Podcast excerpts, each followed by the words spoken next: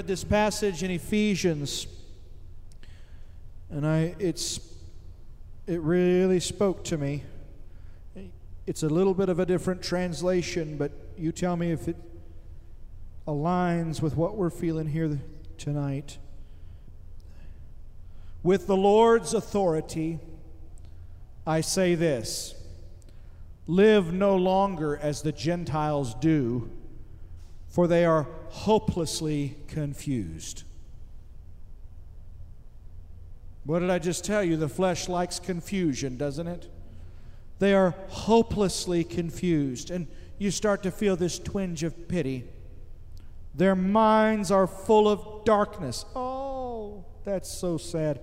They wander far from the life God gives because they have closed their minds and hardened their hearts against Him. Your Bible says, because of the ignorance that is in them, because of the hardness of their hearts. But they are the ones who have hardened their hearts, and they are hopelessly confused. The devil wants us hopelessly confused. And whenever you feel that, you need to pray and say, God,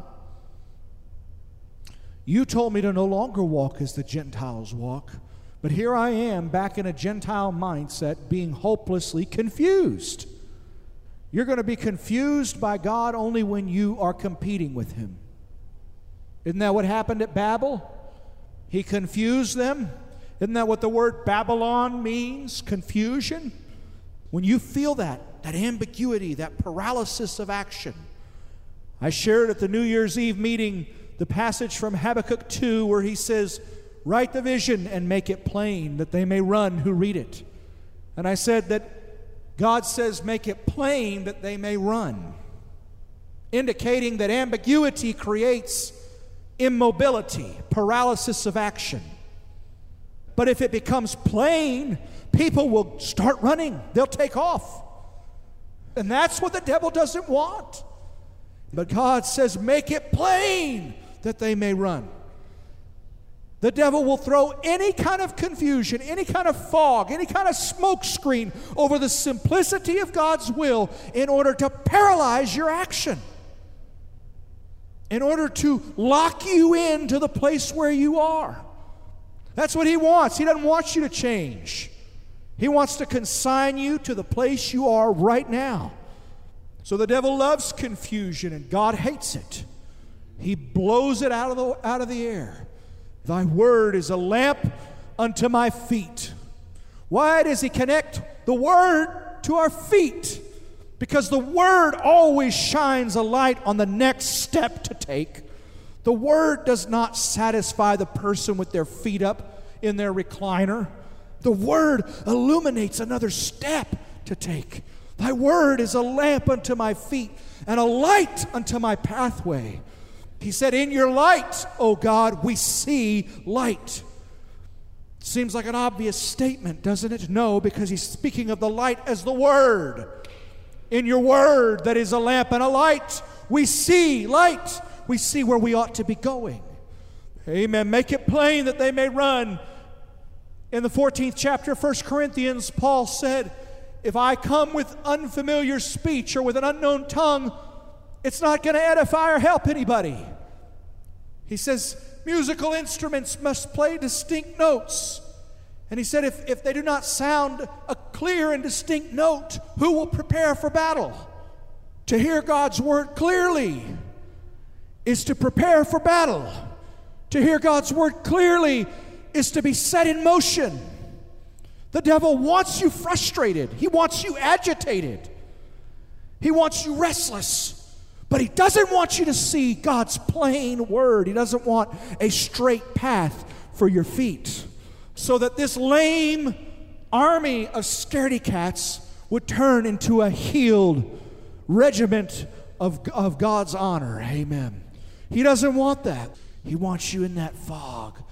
Paul says, for this reason, it says, Awake, you sleeper. Arise from the dead, and God will shine on you. Indicating that one of the things that creates confusion is disengagement and unconsciousness, also called sleep. Normally, people wait for the sun to rise, and when it does, it gets them out of bed, right? But in this case, he says, Get out of bed, and the sun will come up. The Son of Righteousness is not going to rise with healing in his wings until you get out of that place where you are, that place of unconsciousness, that place of confusion. Awake, you sleeper. Get up out of your bed. Rise from the dead. And what's the, what's the outcome? Christ will turn his light, light on for you. You're going to know what you should do. Amen.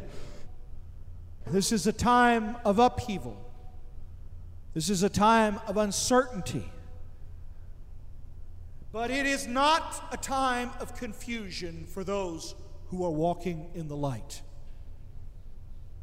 See to it that this day does not take you unawares.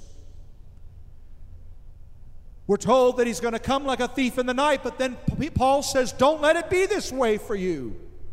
And Jesus said, If they had known, if the master of the house had known at what hour the thief was coming, he would have been up and prepared. He would have readied himself. Same feeling as go out and stand on the rampart and see what I'm going to speak to you. He would have been ready for it. God's changes creep up on people like a thief in the night, but it shouldn't be so for those walking in the Spirit and walking by faith. Because we should have heard the message that says, Awake, you sleeper Get out of your bed and God will shine on you. Lord, what is the confusion that might persist in the minds of your people here tonight?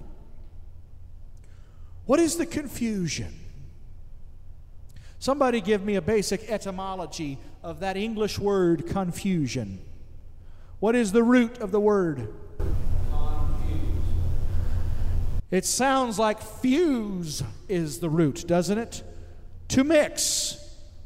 To confuse something is to mix something, to combine things that don't go together. So, what is the confusion of Babylon? What is the confusion that causes paralysis? What are the two things being combined that don't go together? This brother says the church and the world. Can we agree with that? Give us some more examples. The spirit and the carnal mind. I agree with that. How about this one? Accurate facts in a false narrative. Can you think of that? Is that possible that you could situate true facts in a false narrative? You know, I want to I want to talk about this confusion because I think we all battle it on different levels. I think if this crisis that we're going through, and I re- refer to this COVID crisis, I think if it does one thing, it reveals the confusion that we can all become subject to the confusion of self deception. And the Pharisees lived in this and they didn't know that they were confused. Jesus said to them, Because you say we see, your blindness remains, your sin remains. But if you knew you were blind, you would have no sin. To acknowledge that I don't see it is at least opening the possibility that I'm going to see it. Because the God who said, What do you see? may ask me that. And I'll tell him, I see facts like narratives walking. and he'll pray for me again. and I'll get something that's accurate. But it's in this illusion that we see that we, we have a sin, the sin of pride and the sin of confusion. So I've seen some fusion. I've seen people try to take their own inclinations and merge them into a course of action and merge that into the will of God and come out with a mess. Self deception is not rebellion, and rebellion is not self deception. Rebellion is when I know what to do. I see what I ought to do and I decide against it. Self deception is when I think I know what to do and I'm sure I'm doing it. Self deception is not saying, you know what, who cares? I'm going to do it anyway. It's saying, oh Lord, I am obeying you, I am hearing.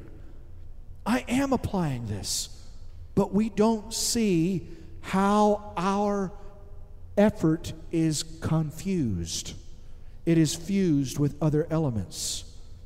In John 5, Jesus said, He said, As I hear, I speak, and my judgment is just because I do not seek my own will, but the will of Him who sent me.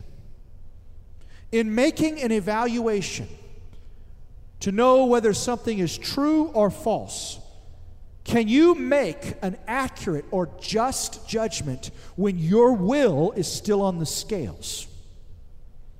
What was his prayer in the garden when he was making an evaluation and a decision about the cost he would or wouldn't make? What was his prayer?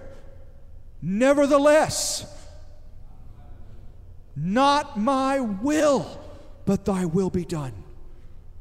As I hear, I speak, and my judgment is just because I do not seek my own will. If you do seek your own will, your assessment of the matter is not accurate. You just picture the scales trying to come to a decision, and then you picture adding the lead weights of your opinions, of your feelings, of your desires, of your fears on those scales, and then trying to get an accurate reading on what ought to be done. It cannot happen. We've seen it with this coronavirus. Anybody who denied that the left is trying to use this as a weapon to advance toward totalitarianism would have to be blind. Anybody who denied that there has been some tampering and falsification and confusing of facts to support a scary narrative, they'd be blind to deny that. We all know that 94% who have died had comorbidities, right? So these are facts. We all know that it it's a pain, it's a difficulty, it's a strain on our businesses, on our fellowship in the spirit, on all these things. Those are all facts. And if I pile them on one side of the scale, and ask myself, what is the prudent course of action for me? Can I get an accurate judgment on that matter? No, I cannot. I cannot because I am taking things that are true but that have emotional significance to my will. I've given the analogy recently if if I go to brother if I go to the Cunningham brothers and I say, uh, Could you check my car? And they give me a report and they say, Your transmission is almost out. It's on its last leg. If you let us replace it now, it'll be $1,800. But if you wait till this breaks or whatever, it's going to be $3,300. We're going to have to replace the whole thing. Well, when I go to make that decision, I, I'm going to say, Well, it's hard for me to make that payment. I need to spend that money on something else. And so I'm going to delay. And then I'm going to be driving down the road with my wife, and all of a sudden I'm going to hear this ka-clunk, ka-clunk, ka-clunk, ka-clunk. And my wife is going to go, honey, the transmission is out. Now, I want to ask you, what is it inside of me that's going to say, oh, no, no, I think that's just a loose bolt. I can fix it easily. Why am I predisposed to categorize a problem where all the indicators are bad, why am I predisposed to say, oh no, it's just a loose bolt? I can fix it. Because I don't want in my subconscious mind, my subconscious mind prevents me from contemplating a cost I think I can't afford. And my judgment of whether that's the transmission or a loose bolt, is it just? Is it accurate? No, it's not. In fact, if there was somebody else in the car who didn't have to pay the bill, would they have the same difficulty as me diagnosing the problem? Have you ever seen other people's problem and it was like, that is oh so obvious? Jesus called it removing the beam from your eye. But the speck seems so obvious. I mean, you're a unicorn with a timber frame poking out of your eye. He calls his a splinter and mine a beam, so I'm doing like this, and yet all I can see is that splinter because it's so obvious when it's in somebody else's eye. It's like when the kids have a splinter and daddy's going to get it out. They hide the splinter from me because they know I'm going to get it out. And they don't have the courage to face that. Oh, no, I don't think so. I, I, don't think it's a splinter, Daddy. I don't think so. No, no, no, it's not. They don't want to endure the hardship, the difficulty of that extraction. You hear it all the time. A dozen times a week, these little foolish rationalizations that we tell ourselves. I, am so familiar with that desire. You know, it's like, yeah, we're going to get past this. But that's not empowering, that's deluding, that's confusing, that's paralyzing action that is inevitable, that needs to happen, that needs to commence immediately. And you can do the same thing with the virus, but that just shows one example. Because I'm actually not talking about the virus. I'm talking about how the devil has a foothold in your thinking, in your obedience, compromising it, diminishing it, derailing it, confusing you, frustrating you, stalling God's plan, and it all happens through the confidence of the carnal mind. And failing to make a complete sacrifice of your will, your perspective, your wants before you go to find out what is really happening in this situation. Paul said something that's often quoted. He said, Offer yourself as a complete sacrifice. Then the lights will turn on. Then you will know what God's good and acceptable and pleasing will is. Brothers and sisters, we need to learn to doubt ourselves and trust God, placing no confidence in the flesh. We need to see that that is a, a road to confusion, to breakdown, to failure, and ultimately to death. There is a way that seems right to a man, and the end thereof is the way of death. You know, your flesh and your spirit have different resonance frequencies. Has anybody in here ever experienced resonance with an instrument or in life in general, but specifically an instrument? When you strum that guitar, give that a strum, Brother Gabe. Just give that, that guitar a strum.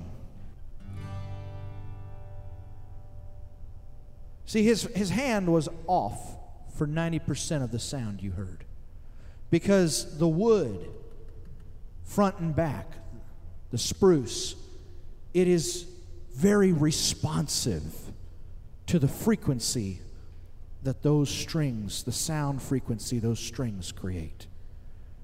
There are times where you can be next to one of those big cymbals and a loud noise makes them. Mm, now, if this was exactly the same shape, exactly the same color, exactly the same thickness, exactly the same brand, but if these materials, if it was not spruce, but let's say, I don't know, some kind of Hardie board, cement, how would that work, Andrew?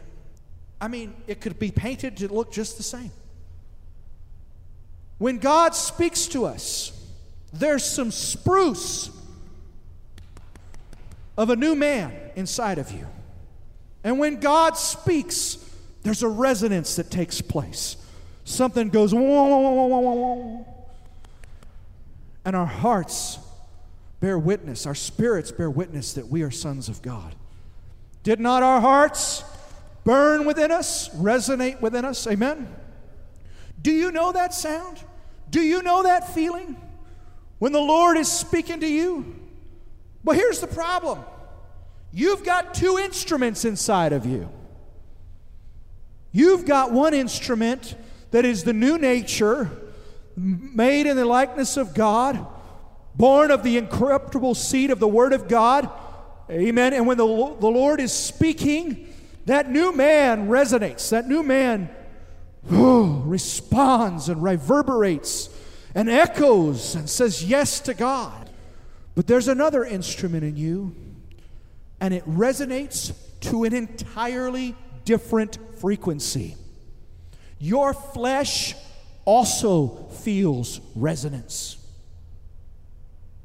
When a politician is speaking and you see a demonic anointing come upon them and they start talking about the messianic causes for the nation, and you see people going crazy. I mean, they're just animated and beside themselves. Oh, yes, yes.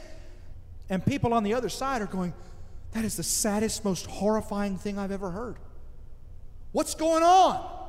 He's striking a chord. You ever heard that term? Boy, that really struck a chord. There are people who are anointed, there are people who are gifted to strike a chord with the wrong thing inside of you. Hitler struck a chord, trust me. Have you ever seen his rallies? You ever seen the masses crying out, animated, beside themselves? Sure, a majority of Germans may have rejected it, but a terrifying number resonated with it. And that resonance was not the resonance of a child of God, it was something else entirely. Do you know the difference between the resonance of the flesh and the resonance of the spirit? Because you can be around people, maybe they're just joking and laughing, making little remarks. Maybe it's about this crisis, maybe it's about something else. And the instrument on this side of you goes wah, wah, wah, wah, wah. You do that enough, you're going to start adopting a narrative. You're going to start getting sucked into a story that is not his story. Amen. It's a lie. There's something greedy in you. There's something in you that hates authority. There's something cowardly in you. There's something brutal in you. And the devil can send people who say things that just agree perfectly. There's something selfish and vicious in you. How do you think Absalom got all Israel to go with him? It says all Israel went with Absalom. How did that happen? I'll tell you right now, he resonated with them. He spoke things that made their instrument. Wong. And you better know what that something is. You better have that identified. And you know that better know the difference between the sound of God's violin and the devil's steel guitar. And you better, whenever you hear it, you better stop and say, No. Because the resonance of the flesh is dissonance to the spirit, and vice versa. And the carnal minds, the arrogant minds, the minds who think, oh, just give me the facts, they're going to be deceived because truth is a spirit. The sword of the Spirit, which is what?